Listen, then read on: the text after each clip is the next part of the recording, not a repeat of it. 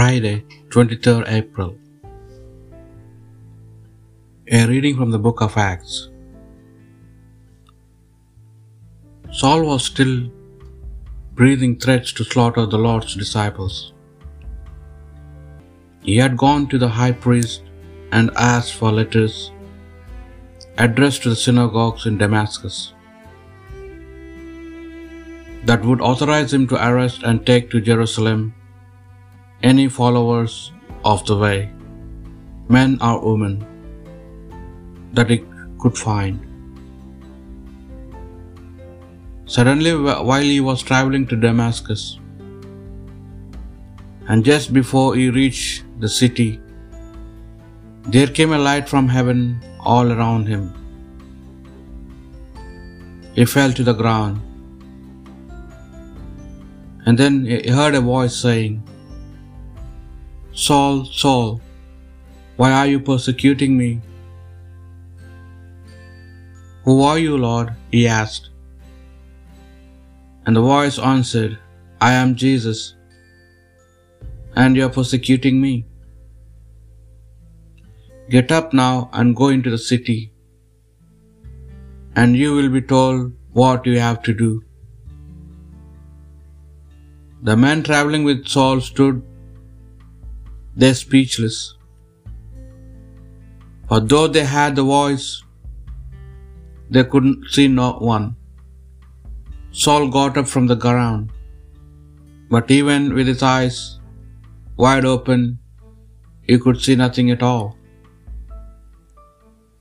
And they had to lead him into Damascus by the hand. For three days he was without his sight, and took neither food nor drink. A disciple called Ananias, who lived in Damascus, had a vision in which he heard the Lord say to him, Ananias.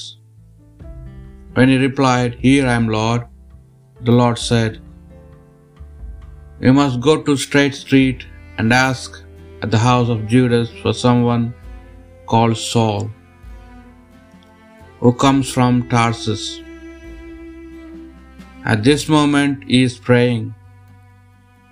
Having had a vision of a man called Ananias coming in and laying hands on him to give him back his sight.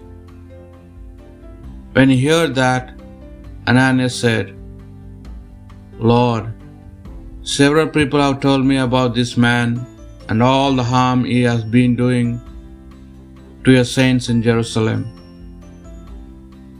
He has only come here because he holds a warrant from the chief priest to arrest everybody who invokes your name. The Lord replied, You must go all the same, because this man is my chosen instrument to bring my name before pagans and pagan kings and before the people of Israel. I myself will show him how much he himself must suffer for my name. Then Ananias went, he entered the house, and at once laid his hands on Saul and said, Brother Saul, I have been sent by the Lord Jesus, who appeared to you on your way here so that you may recover your sight and be filled with the Holy Spirit. Immediately it was as though scales fell away from Saul's eye and he could see again. So he was baptized there and then, and after taking some food, he regained his strength. He began preaching in the synagogues Jesus is the Son of God. The word of the Lord. Go out to the whole world, proclaim the good news. Oh, praise the Lord, all you nations. Acclaim him, all you peoples. Go out to the whole world, proclaim the good news. Strong is his love for us, he is faithful forever. Go out to the whole world, proclaim the good news. The Holy Gospel according to John. The Jews started arguing with one another. How can this man give us his flesh to eat? They said.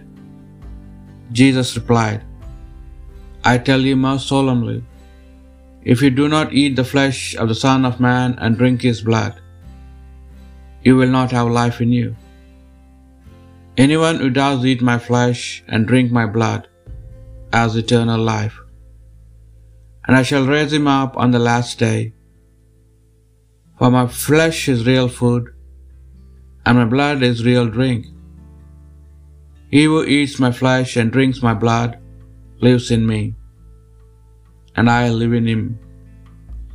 As I, whom am sent by the living Father, myself draw life from the Father, so whoever eats me will draw life from me.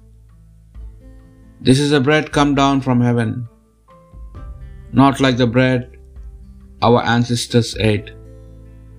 They are dead. But anyone who eats this bread will live forever. He taught this doctrine at Capernaum in the synagogue. The Gospel of the Lord.